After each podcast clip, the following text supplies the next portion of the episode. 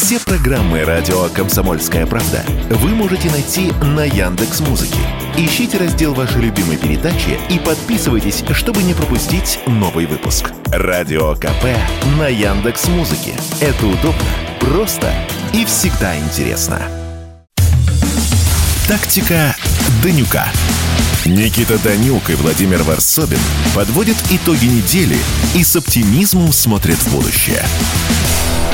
Здравствуйте, уважаемые слушатели и зрители радио «Комсомольская правда». Это «Тактика Данюка» и в студии Владимир Варсобин. Владимир, я вас приветствую. Добрый вечер. И Никита Данюк. У нас есть тактика, и мы будем ее придерживаться в течение этого часа. Как обычно, по традиции, мы подводим итоги уходящей недели и обсуждаем самые главные события, которые происходили в сфере внутренней политики, внешней политики. Экономика, естественно, куда без нее. Смотрим на курс рубля и понимаем, что никуда не деться э, без обсуждения этой темы. Но начнем вот с следующей новости.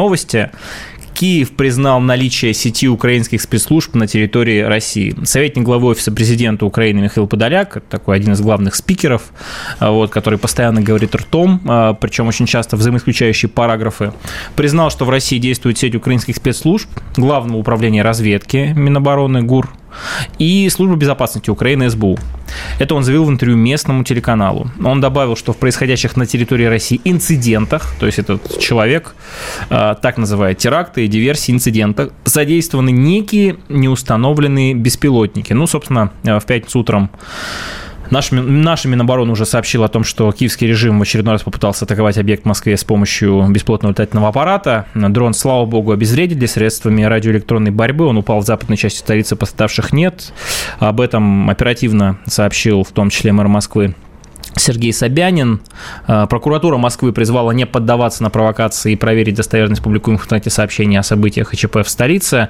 И я вот, знаете, поймал себя на мысли, что, наверное, месяца 3-4 назад э, дрон даже который сбили, или который, не дай бог, э, там его обломки куда-то попали, или он врезался в здание, там, в объект гражданской инфраструктуры, вызывал у меня совершенно другую реакцию.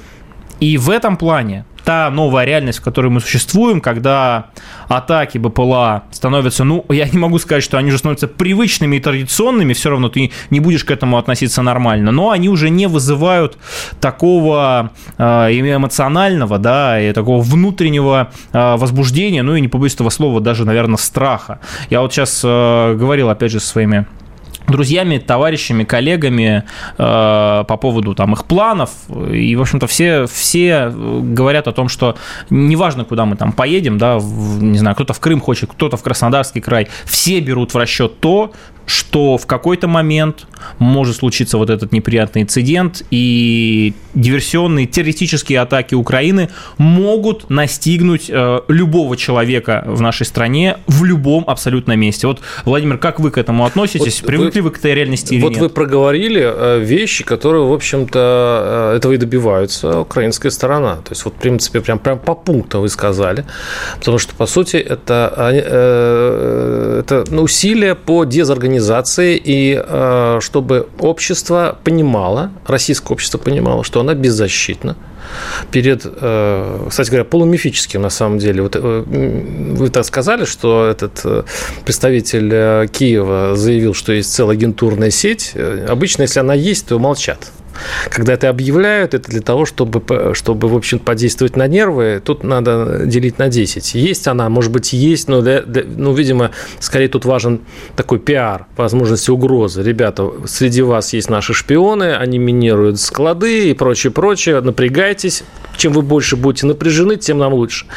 А вот по поводу беспилотников, которые летают уже как дома в Москве, по, по Калужской области, вообще все, как же проходной ну, двор. Ну, наверное, не проходной двор, ну, потому что если если бы был бы проходной двор, я уверен, что и атаки, и ущерб, и, не дай бог, и жертвы были бы намного больше. Слава богу, работают наши средства радиоэлектронной борьбы. Слава богу, работает противовоздушная оборона. Естественно, к сожалению, ни одна система, это показывает история, например, из Петрем, не может дать стопроцентной защиты, но в любом случае, браво нашим ПВО, браво нашим ребятам, которые занимаются подавлением беспилотников средствами радиоэлектронной электронной борьбы. Если бы не их труд, прямо скажем, вот тогда можно было бы уже говорить о проходном дворе. Не, Сейчас Никита, эти инциденты Никита, есть, но все-таки, согласитесь, они носят локальный я характер. Я понимаю, вы сейчас, э, во-первых, не сглазите, а, вот так вот, э, хваля наш ПВО, она делает свою работу, но здесь тоже надо как бы понимать, что они, они даже самые, правильно вы говорите, самое изощренное ПВО, оно не может э, справиться, если слишком большой будет объем работы, слишком много целей. Вообще идет речь о том, что это пристрелка. По большому счету, можно же послать целый рой вот, вот этих аппаратов. Слали, слали и 12, и 15, и 20 слали, мы это тоже помним. И... Нет, 15, 20, еще раз говорю, слово, слово проходной двор не в том плане, что их не сбивают, а в том, что они долет, долетают. Вот, вот беда в том, что они долетают, и их сбивают уже в черте города. И э, если Э, в свое время. Российская власть, э, там, российские э, СМИ говорили так снисходительно, что, дескать, да, да мы там можем там и Польшу, да у нас там ракеты и так далее, то и вот сейчас идет просто дискредитация с помощью вот этих самых беспилотников, а, вот, э, вот этой нашей ПВОшной мощи. И надо с этим действительно что-то делать. Потому что не в том дело, что это маленькая тарахтелка упала где-то в лесу, в парке, э, где-нибудь в Заряде, там, условно говоря, где-то там на Крылатском, да, вот последний раз. Не в этом дело, там не разрушение, ничего. Это эмоциональные э, пиар такой ход с украинской стороны показать, ребята, а что вы нам сделаете? Мы можем и здесь пролететь, мы можем и тут пролететь. И вот в этом беда. А почему не, а, их не ловят на 100 а, километрах от Москвы? Почему их не ловят 200 километров от Москвы? Есть какие-то технические проблемы. Если Укра... тут, тут ведь на самом деле идет такое соревнование. Они ищут лазейки, наши должны их, эти лазейки прикрывать. Падение беспилотника в Москве – это ЧП. Оно должно не восприниматься, что это нормально. Вот вы говорили с самого начала, что это, ну, дескать, мы к этому привыкли. Не должно быть так. Я сказал о том, что я сказал о том, что по-другому уже воспринимается, конечно. И это прям, прямо так. скажем, э, это в любом случае экстренное событие, я повторюсь. В любом случае, естественно, э, нужно предпринимать меры. И вот по поводу того, почему они долетают, это очень важный момент. Э, а откуда запускают? Вот когда говорит Подоляк о том, что есть развитая агентурная сеть, я не исключаю, ну, про, просто как одну из версий, да, об этом говорят многие специалисты, военные эксперты и так далее, что вот эта сеть агентов, завербованных, СБУ завербованная, либо ГУР, неважно, она работает в наших регионах. И вот у меня очень большие вопросы, Это почему хуже. Это еще такой хуже. сети людей, которые работают на наши спецслужбы, в интересах нашей разведки, в интересах нашей армии. Я, опять же, конечно, понимаю, что разведка работает, и то, как мы бьем ракетами периодически по скоплениям живой силы противника, по складам, по объектам, где находятся, ну, условно, там, центры принятия решений, я имею в виду не какие-то там глобальные, да, но тоже это происходит э, там на линии фронта и так далее. Но ну, прямо скажем, вот э, истории про то, что вся Украина пылает благодаря диверсантам, которые работают на нас, этого нет. Э, в этом смысле Почему такая работа не делалась или не ведется до сих пор? Я Опять не верю в диверсионную хочется, сеть. Хочется, я хочется спросить. Я абсолютно не верю в диверсионную сеть. Э, мне кажется, они просто троллят. Э, и вообще они запускают такие, э, извините такое слово, мульки, да, что, дескать, у нас есть кроты в Кремле, а для чего они это делают? Чтобы внутри началась работа, чтобы, значит, спецслужбы разрабатывали, началась бы хаос ну, руководящих. Это, это часть Владимир, информационной войны. Все-таки по поводу агентурной сети, тут опять же, может быть, у нас э, разница, мы у нас понятия разные, да, в плане того, что такое агентурная сеть. Но история с поджогами военкоматов, когда, ну, условно, ну, благодаря манипуляции, благодаря психологической внушаемости и так... С Украины это, звонят старичкам. Так, ну, еще, еще раз повторяю, да. это в любом случае работа на вражескую спецслужбу. И это, конечно, должно пресекаться жесткая. Я уверен, что это не сеть. нынешние там наши стандарты уголовного законодательства, например, не знаю, за подрыв путей или за поджог военкомата или за что-то не соответствуют нормам вот этого а, военного времени и специальной военной операции моего глубокого убеждения. Ну, в общем, в любом случае, а, считаю, что а, нужно всегда быть на чеку. И действительно расслабляться рано. Другое дело, что, опять же, вот вы же в самом начале, Владимир, это вы сказали, о том, что Украина использует это в пропагандистских целях, Конечно. да, информационно-пропагандистских.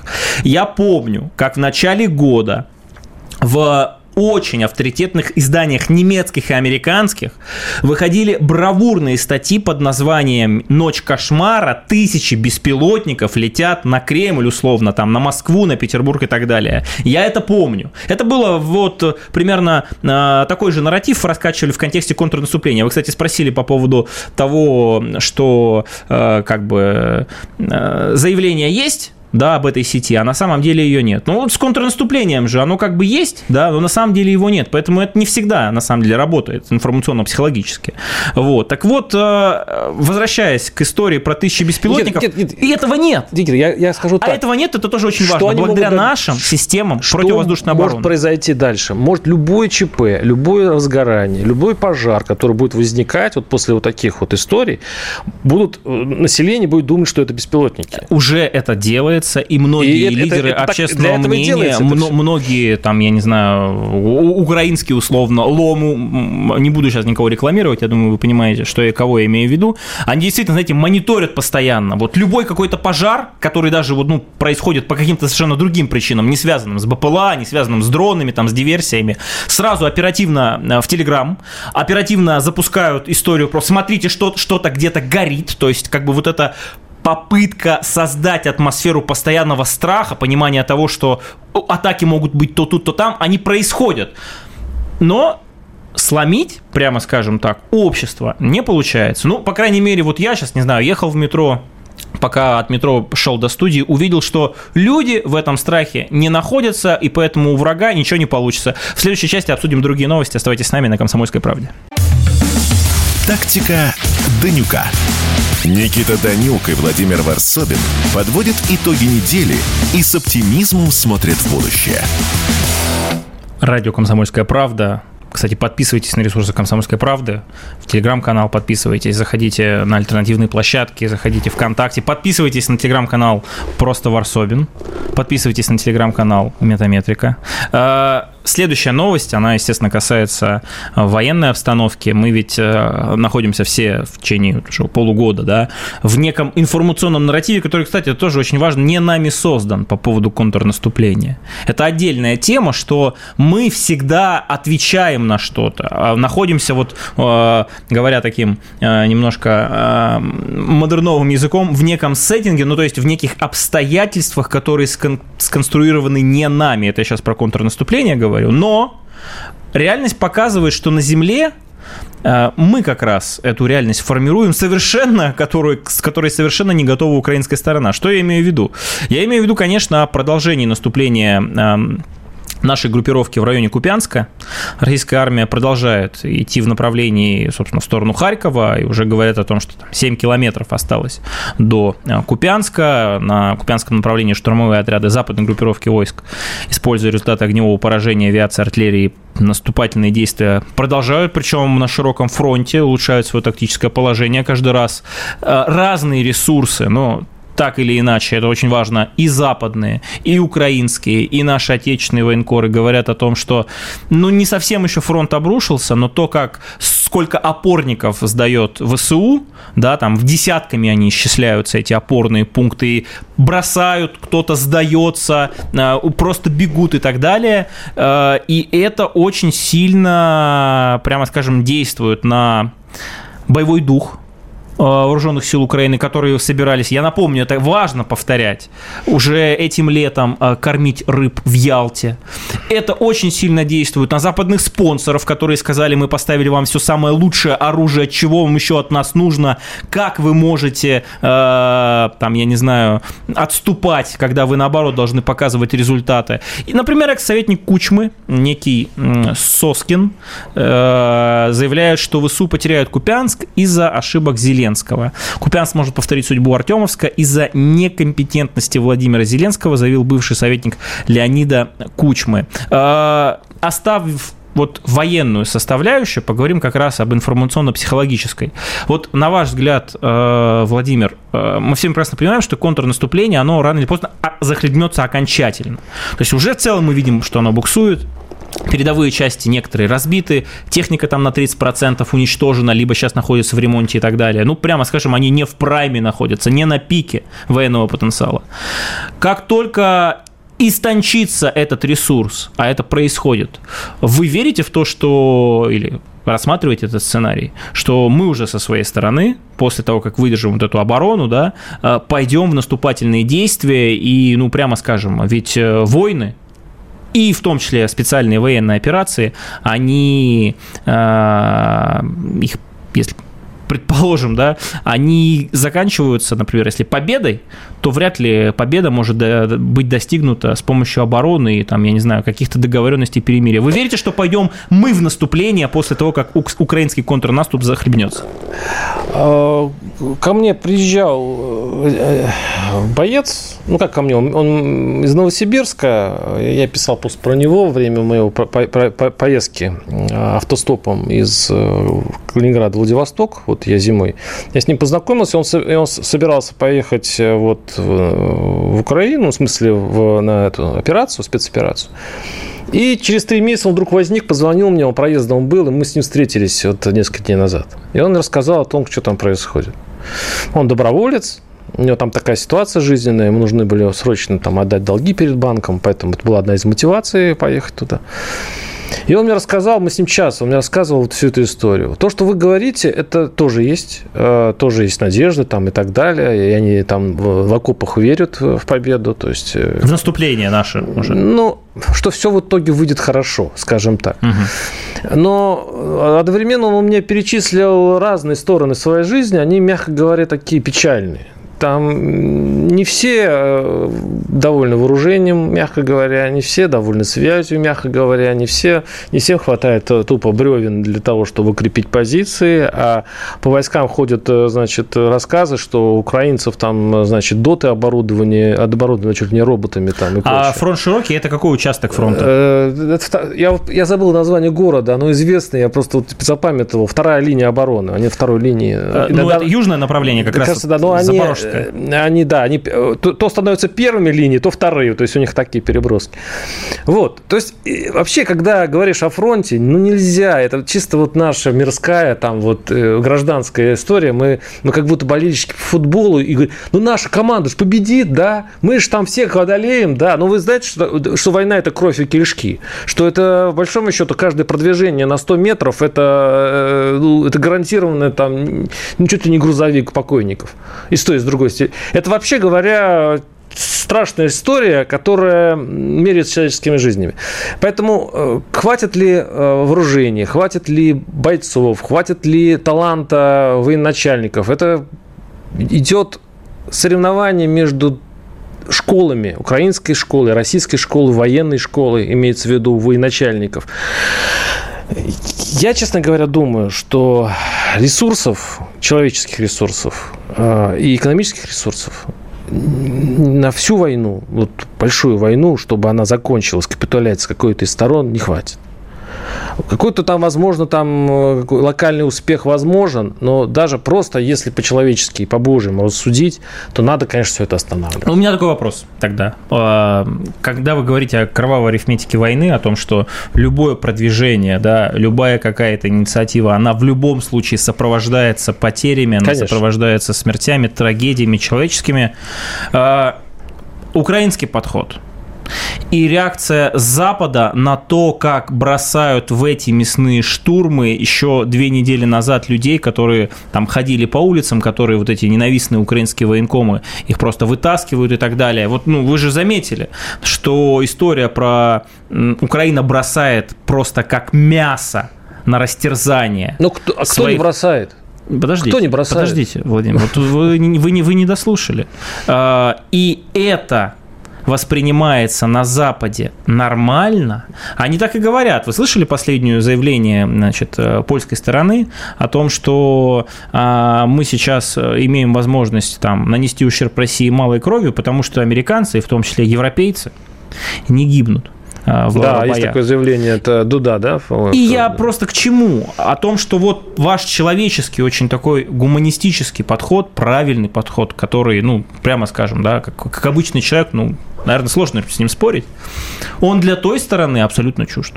Вот, вот там это история априори про то, что Тебе поставили сроки, ты должен показать результат. Тебе дали оружие. Нам без разницы. 15-я волна мобилизации, 24-я. Сколько у вас там останется? Это вообще не принципиально. И, ну, я, опять же, у меня вот есть э, тоже возможность иметь обратную связь. Вы правильно говорите, и про, про проблемы есть, и про а, а, там, техническая обеспеченность, и людей иногда действительно ну, не хватает. Недоукомплектованность есть определенная. Но что точно я знаю, что в подавляющем большинстве вот история про беречь людей, в том числе, она у нас есть. Никита, я бы хотел вообще даже поговорить... Ну, подождите, но я все-таки спросил, да, а да. там, вы вот вы заметили про то, что там вот я сбережение кого-то? Я не нахожусь, я нахожу, я не разговариваю с бойцами ВСУ. У меня нет знакомых. Хорошо, есть источники западные, которые об этом говорят. Можете да, к ним Бога. апеллировать, пожалуйста. Мне, что, мне больше всего волнует проблема моей страны. Я вот даже немножко хочу даже отойти от темы СВО. Вы знаете, что у нас сейчас в экономике самая большая проблема какая? Даже не денежная. У нас персонала нет, у нас кадров нет. У нас задыхается промышленность от нехватки людей. У нас, по большому счету, все а, отрасли и промышленности, и всего, что может быть, них кадровый дефицит. У нас, облю... у нас, у нас страна э, пустеет. Я же говорю даже не столько из гуманистических позиций, что людей жалко. Я говорю даже это из, э, в общем-то, из, из национальных э, интересов страны. Мы можем взять много территорий, но кто на них жить будет? Тут, э, значит, важный момент по поводу... Может быть, может быть, мы действительно так надеемся на миграционные потоки с Южной Азии? Может быть, мы действительно так а, в подсознании, ну, с другой стороны, есть же плавильный котел, да, как в Советском Союзе. Ну, ладно, у нас падает рождаемость, да, у нас, а, значит, растет смертность. Ну, хорошо, приедут, а, значит, наши а, бывшие советские граждане, и этот плавильный котел заработает, и у нас снова вот, вот, вот такая идет у нас сейчас философия. Я э, так скажу, очень сложно спорить с историей. Знаете, сколько у нас про... паспортов раздали э, за год? История с миграционным вопросом для меня тоже достаточно острая. Я вообще не являюсь сторонником той миграционной политики, которая у нас существует в стране. Особенно это видно и наглядно там, крупно, в крупных городах, в том числе в Москве. Э, возвращаясь к истории про промышленность, э, с чем связано то, что ну, действительно нехватка. Про замещение? Не только. А с тем, что мы живем в условиях условно-милиционной экономики. И у нас многие предприятия военно-промышленного комплекса, которые раньше условно выпускали, я сейчас примерно говорю, да, не про конкретное что-то, условно, там, одну единицу продукции вынуждены выпускать 1, 4, 5, 10, 15, и они это сделали. И то, что они это сделали, это настоящие герои, настоящие герои труда. И я уверен, я уверен, что э, вниманию этому со стороны государства будет уделяться. Э, вернемся в следующей части, обсудим эти и другие вопросы с Владимиром Варсобиным. Оставайтесь с нами. Тактика Данюка. Никита Данюк и Владимир Варсобин подводят итоги недели и с оптимизмом смотрят в будущее. Радио «Комсомольская правда». Тактика Данюка у нас есть тактика, и мы ее придерживаемся. Помогает мне в этом Владимир Варсобин. Вот так вот он набросил так хорошенько сейчас в перерыве. Я имею в виду контраргументы. Убедил, что да. тема интересная. А, тема следующая. Россия успешно ворвалась в лунную гонку. А, как вы знаете, сегодня ночью по маршруту космодрома Восточный Южный полюс Луны успешно стартовала первая в современной отечественной истории экспедиция Луна-25 прецедент важнейший просто со всех сторон. Однако у мне кажется, значимого такого важного события для нашей космической отрасли, для нашей науки, в конце концов, э, вообще для нашей страны, они, которая является великой державой, а не банановой республикой. Вот. Э, но есть одно измерение, которая вот э, Владимиру показалась неким отражением отношения общества. Ну, давайте я расскажу. Давайте, давайте. Да, мне, мне немножко резануло то, что вот я даже запомнил, в 1975 году последний раз э, лунная станция была Советским Союзом отправлена в космос. Э, я, там был ажиотаж. Вообще говоря, вы вспомните, в советское время космонавты сразу автоматически награждались героем Советского Союза. Они э, были ну, во всех новостях, это были герои, и все смотрели, все наблюдали, как вот летит очередная станция станции, э, к станции, кстати, там международные станции были, еще до этого. Сейчас, через 40 лет послали станцию. На, вот там пишут, что просмотров было, ну, что-то несколько тысяч человек. Все как-то... Я так боюсь, что сегодня мы обсудим, а послезавтра об этом просто тупо забудут. Хотя уже через, две недели, через неделю эта станция должна опуститься на Луну. Но там еще будет тысячу две просмотров. Вот, смотри, не хватает лайков – Мало Люб, лайков, любоп... мало репостов. Заинтересованности мало. нет людей. Значит, Владимир, первое, э, на мой взгляд, измерять все, что есть в нашей стране, в мире, исключительно лайками, репостами и прочими вот этими лайк Добро пожаловать 21 век, я вам, я вам объясню. А, если вы хотите быть успешным блогером в ТикТоке, Измеряйте, это правда. Это действительно важные метрики, без которых вы не станете успешным человеком, пользующимся популярностью среди большой аудитории и значительной части дегенератов. Вот, кстати, люди, которые пишут про... А смотрите, сколько было просмотров у, значит, а, аппарата SpaceX, например, Илона Маска. А, помните, да? А вот у вас всего там 10-15 тысяч. Ой, ребята, смотрите, это же типичный наброс, во-первых, украинских ЦИПСО, очень один популярный блогер, там, любитель Барселоны, это сейчас делает, это озвучил. Я вам объясню, как эта технология работает. Первое а, это важнейший прецедент, потому что, как вы знаете, э, специальная военная операция России, она в том числе э, происходит для того, чтобы э, воровать посудомоечные машины, стиральные машины и чипы из них на Украине.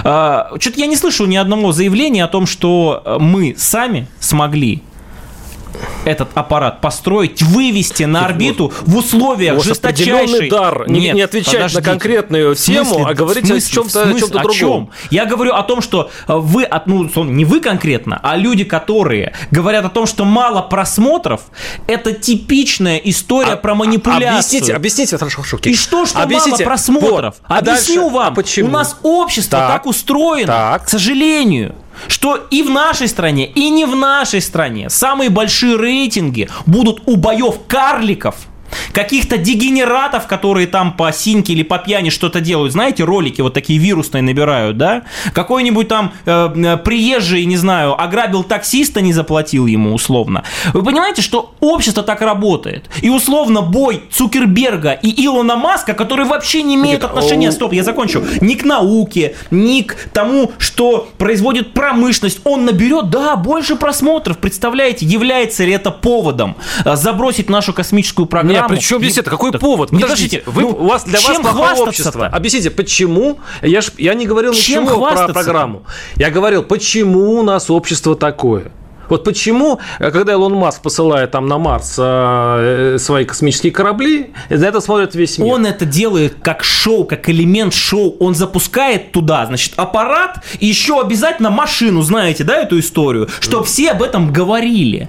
А у нас история не про, условно, а там, про пиар, а про то, что в условиях жесточайшей санкционной там войны против нашей угу. страны мы не так. просто не забрасываем космос, так. где мы были совсем Но недавно, я надеюсь. Это же тоже пиар это показатель того, что государство... Да почему плохо делается пиар? Можно, почему, почему плохо С вашего делается? позволения, что государство находит средства, у нас есть блестящие, блестящие инженеры, специалисты, э, проектировщики, я не знаю, люди, которые просто на своих плечах эту космическую отрасль тащат, чтобы мы находились там в тройке, а может быть дальше и в топе. Но если у нас не работает так хорошо пиар-отдел в Роскосмосе, это не значит, что нам нечем гордиться гордиться. Понимаете? Никто не говорит, что нечем гордиться. Никита, да что ж вы, вы, вы своей грудью защищаете практически все государство. Да нет. Я вам, я вам, я вам говорю... Можно по-человечески скажу? Ну, Просто вы взяли, привели пример каких-то ущербных людей, у которых скоро государства нет. Им нечего сказать, они просто взяли и обосрали важнейший, важнейший показатель того, что Россия, да, она как бы не сломлена, что она может отправлять космические аппараты в космос, и вы считаете, что этими лайками нужно измерять успешность я считаю, чего-то? Давайте я скажу, что я считаю. Я считаю, что коль э, вложились в в серьезную лунную программу, то по большому счету ее нужно сделать так, что вся страна за ней наблюдала. Это одна из частей работы Роскосмоса. Ну и в конце концов, если, э, вообще-то говоря, в свое время космическая программа Советского Союза, она работала на пропаганду, она работала на ощущение людей, что у нас самая передовая страна, Это был один из а, таких вот флажочков для всего мира, что на самом деле Советский Союз – это передовая держава, она соперничает с Америкой в космосе. Это был, блин, один из самых а, э, сопер... Э, это вот с, с, э, Канада, СССР по, по хоккею и США, Россия в космосе. Вот главная э, система соперничали в этом. А сейчас что? Мы вкладываем тучу денег, мы посылаем в космос, а пиар-выхлоп, который вы называете так брезгливо пиаром, как еще назвать? В советское время бы сказали, ну, пропаганда плохо сработала. Получили бы по шапке а, те, кто этим занимался. Сильно бы получили.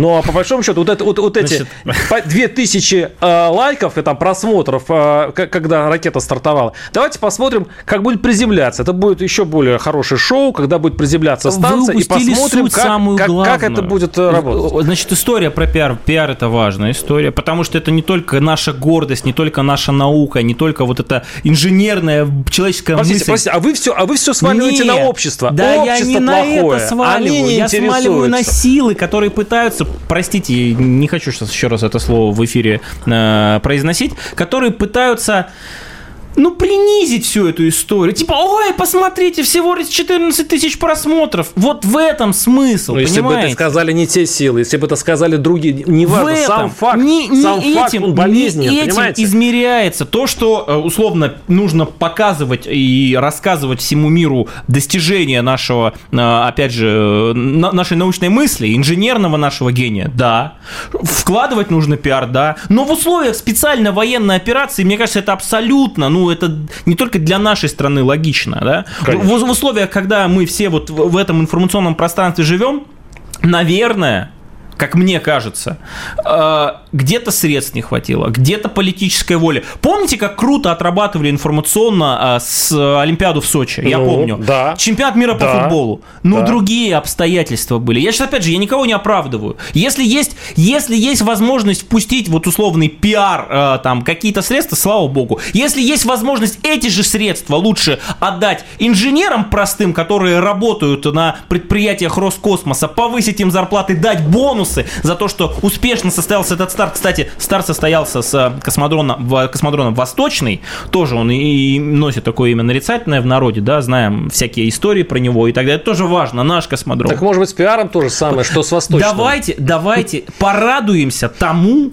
что, видимо, последние микрочипы, вы, Владимир, сдавали вот на эту историю свои микрочипы из э, стиральной машины? Стиральной машины? Нет, не сдавал. Видите, вот видите, значит, у России еще есть в закромах, э, значит, э, технологии, благодаря которым без наших. Это потому что я не чипов. сдавал, то есть еще есть резервы у меня. Да, да? я думаю, если что, я принесу. Если, если бы Владимир Варсобин сдал, там точно неполадка была бы какая-то. Ладно, э, перейдем к следующей теме. Мне кажется, тоже э, крайне важной. Э, история про учебники истории. 1 сентября 2023 года в школах нашей страны откроют новый единый учебник по всеобщей истории и истории России для 10-11 классов. Сразу вам вопрос, поддерживаете вы единый учебник истории общей Почитать или нет? надо его еще. И Последняя глава в нем будет рассказывать о специальной военной операции. Э, специальная военная операция в буквальном смысле вошла в историю. Э, об этом сказал э, помощник президента России Владимир Мединский, кстати, доктор исторических наук. И нужно нашему поколению подрастающему, хотя специальная военная операция, она не закончена, это еще процесс, кстати, история всегда это процесс, меня всегда так учили преподаватели, это никогда не финальная точка, да, вот. Э, у нас совсем мало времени, ну, коротко, ну, у нас страна вы? непредсказуемого прошлого, надо заметить. А по поводу учебников, э, ну, конечно, читать надо, с одной стороны, с другой стороны, вопрос такой возникает, э, там ведь заменены главы, которые отвечают за 10 по-моему, 90-е годы, там вот прям 30 лет назад они заменяют. То есть, другими словами, мы раньше э, учились, буквально в прошлом году мы учились, получается, по неправильным главам истории. То есть, почему-то они сейчас заменяют не просто современность, но еще два десятилетия назад. То есть, видимо, что-то не так еще и с оценкой э, недалекого прошлого. Переписывание учебников, э, ну, сейчас, видимо, необходимость очень срочная. Но здесь мне очень жалко учителей, потому что они это ведь проходят обычно в 11 классе. 10 они старшеклассники. Об этом и о других других новостях в следующей части поговорим. Оставайтесь с нами на «Комсомольской правде». Тактика Днюка, Владимир Варсобин. А, не переключайтесь. Тактика Данюка. Никита Данюк и Владимир Варсобин подводят итоги недели и с оптимизмом смотрят в будущее. Комсомольская правда, тактика Данюка. Владимир Варсобин, Никита Данюк, у нас есть тактика, и мы ее придерживаемся. А вот кто не придерживается тактики, точнее придерживается, а потом говорит, а нет, все-таки не буду, это наш центральный банк. Естественно, одним из главных... Мы не договорили насчет все-таки учебников. Ну, а, по-моему, логическую точку нет, нет, поставили. я не поставил, я, я точно сделал, я просто договорю эту фразу. Э, мне, э, ну, известно, да, что сейчас новый учебник, который будет, э, там новые главы по поводу СВО и так далее. Я как просто преподаватель, я в свое время учил детей в школе, и знаю, что вот, вот, эти, вот этот предмет, ну, особенно позднее время, выпадает на старшеклассников. Это 10-11 класс, скорее это 11 класс, выпускники. И я не завидую учителям, которые будут преподавать вот именно именно СВО у, у старшеклассников, которые, возможно, скоро вообще в армию пойдут. Вот, поэтому там это скорее будет даже не преподавание, а некий такой диспут. Я боюсь, что уроки превратятся в столкновение мнений – и появится какой-то раздражитель, кто-то кто включит э, этот самый телефон на видеозапись, кто-то будет стучать друг на друга и так далее, потому что мнения могут быть разные. Это, понимаете, это очень животрепещущее, это вот прям это живое, это прям вот именно на...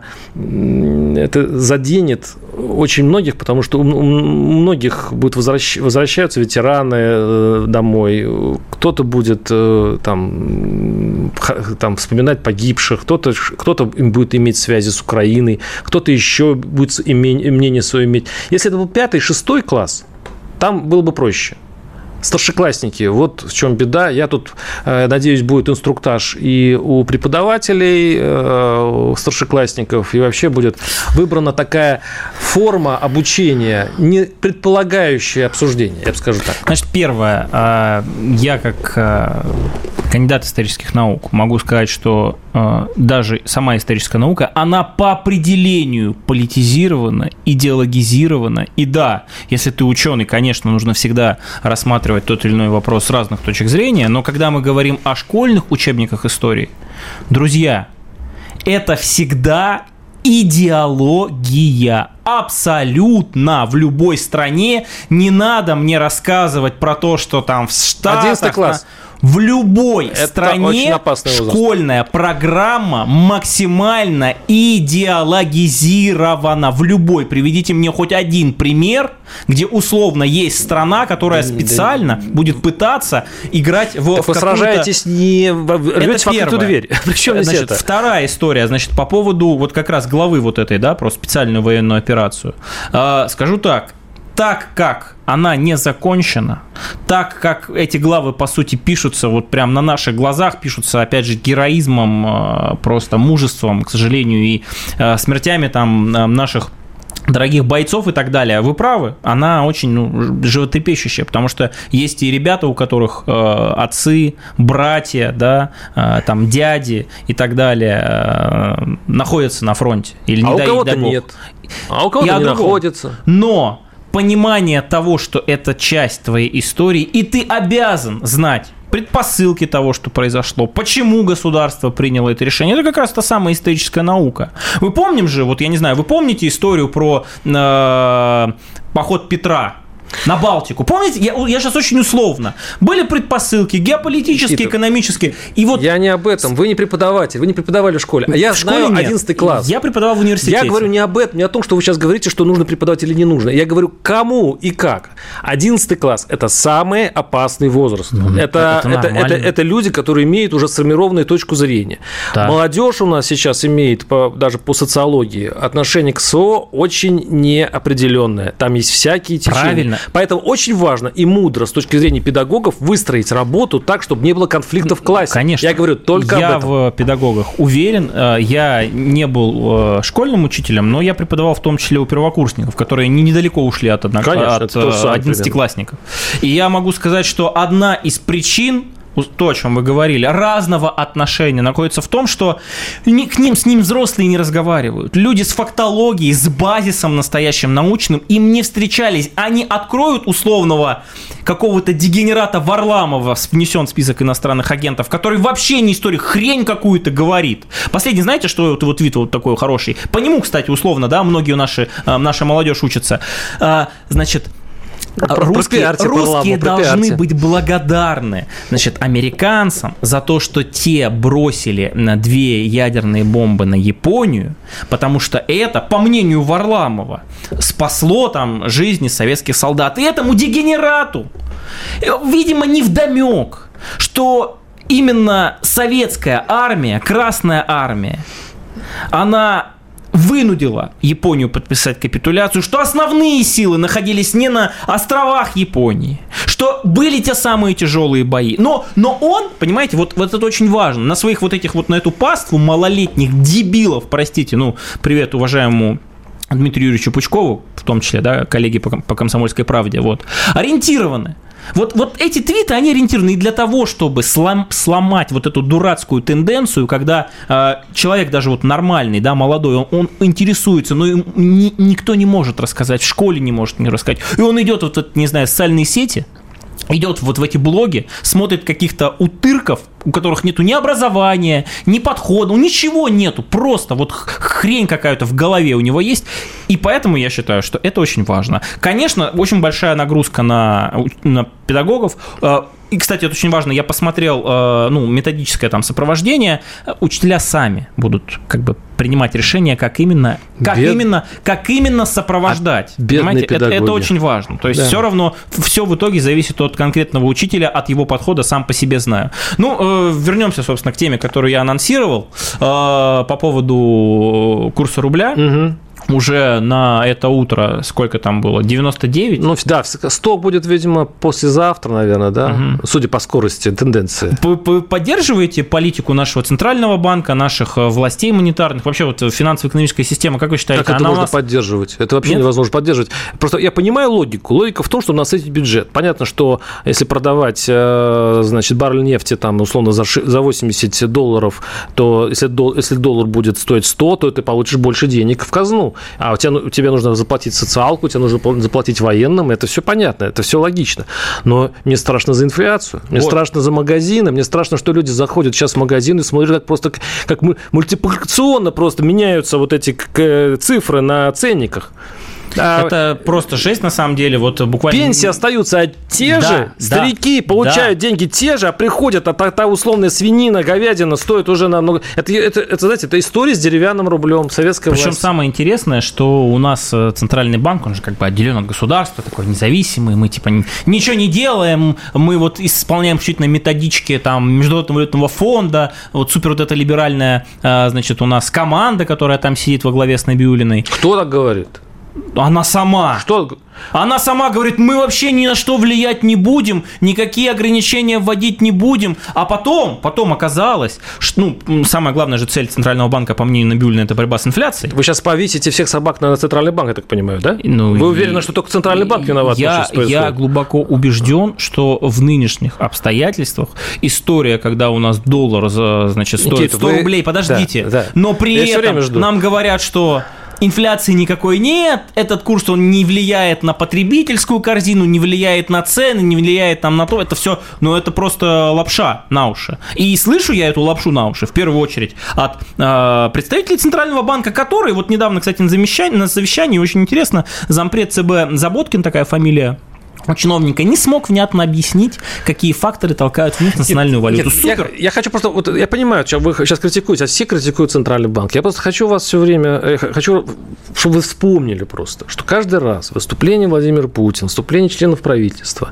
по последний год, это всегда комплементарное отношение к Центробанку и к его, и к его политике. Потому что действительно э, вытащить, вытянуть э, вот этот э, попавший в шторм корабль, как у нас экономика, да, вот после СВО, СВО в связи с э, вот этими а, запретами и давлением там Запада и прочее, это дорогого стоит. Действительно, а, э, в общем-то, можно даже восхититься работой э, экономического блока. Но сейчас... Когда доллар по 60, да. Когда он по 100, есть А вы вопросы. знаете, что когда он был 60, это было... Они пытались его как-то вырастить, он просто не рос. Но, к сожалению, такие были тенденции.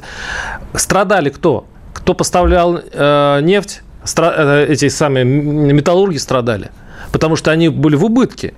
Для них те, кто поставляет что-то на, э, на, за границу, им выгоден слабый рубль, чтобы получать за доллар больше рублей. А те, кто возит, наоборот.